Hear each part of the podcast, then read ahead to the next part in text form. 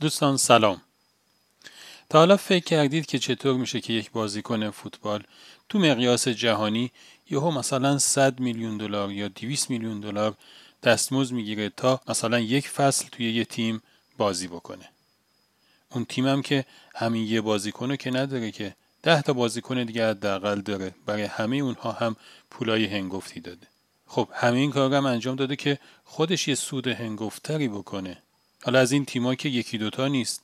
خیلی زیادن این همه پول برای یه بازی فوتبال به نظرتون از کجا جمع میشه؟ همینجور خورد خورد از جیب چند میلیارد نفر آدمی که توی دنیا میشینن پای تلویزیون یا میرن توی استادیوم و میشینن بازی ها رو نگاه می‌کنن.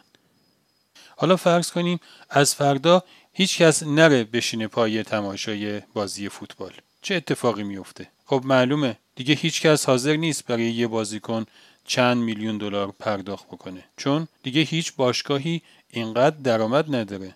چون نه بلیتی فروخته میشه و نه تبلیغاتی انجام میشه و نه ساعت پخشی فروخته میشه. هیچ کدوم از این اتفاقات نمیفته در واقع چند میلیارد نفر آدم پول برق میدن پول اینترنت میدن پول تجهیزات مختلف و رفت آمد و این چیزا رو میدن و از همه مهمتر عمرشون رو میدن و چه بسا توی این مدت به خاطر کم تحرکی و یا آسیب هایی که توی داستان های تماشای عمومی فوتبال وجود داره آسیب هم می‌بینن و در ازای همه اینها یه عده‌ای ورزشکارتر میشن، پولدارتر میشن، مشهورتر میشن و قدرتمندتر میشن.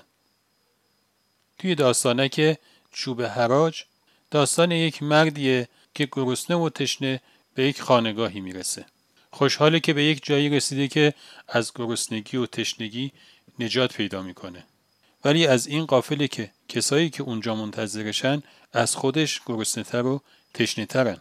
اونها مرد رو به خودشون میپذیرن و اون تا میره یه استراحتی بکنه خرش رو می‌برن و میفوشن و میان با پولش شب یک سوروساتی راه میندازن. خود مرد هم توی این جشن شرکت می‌کنه و کلی هم کیف می‌کنه. صبح که میشه میاد خرش رو ورداره که به راهش ادامه بده می‌بینه از خرش خبری نیست.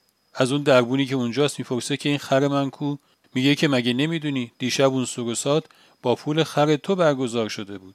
میگه ولی من این خر رو به شما امانت داده بودم. اون میگه خودت دیشب داشتی میکوبیدی و میرقصودی و میخوردی و می‌گفتی خر برفت و خر برفت من فکر کردم که می‌دونی که داستان چیه به خاطر همین بود که بهت هیچی نگفتم خدا خیر بده به مولوی که این داستان رو اینقدر قشنگ بیان کرده این داستان خر برفت و خر برفت توی زندگی امروزه ما مصداقاش کم نیست خیلی از ثروت و قدرت ها و شهرت هایی که به خصوص توی فضای مجازی جابجا جا میشه رو میشه مصداقی برای همین داستان دونست. حالا اونایی که ثروتمند میشن یا قوی میشن یا مشهور میشن نوش جونشون کاری به اونها نداریم. ولی مراقب باشیم که این وسط دزد به سرمایه اصلی ما نزنه. خدا نگهدار.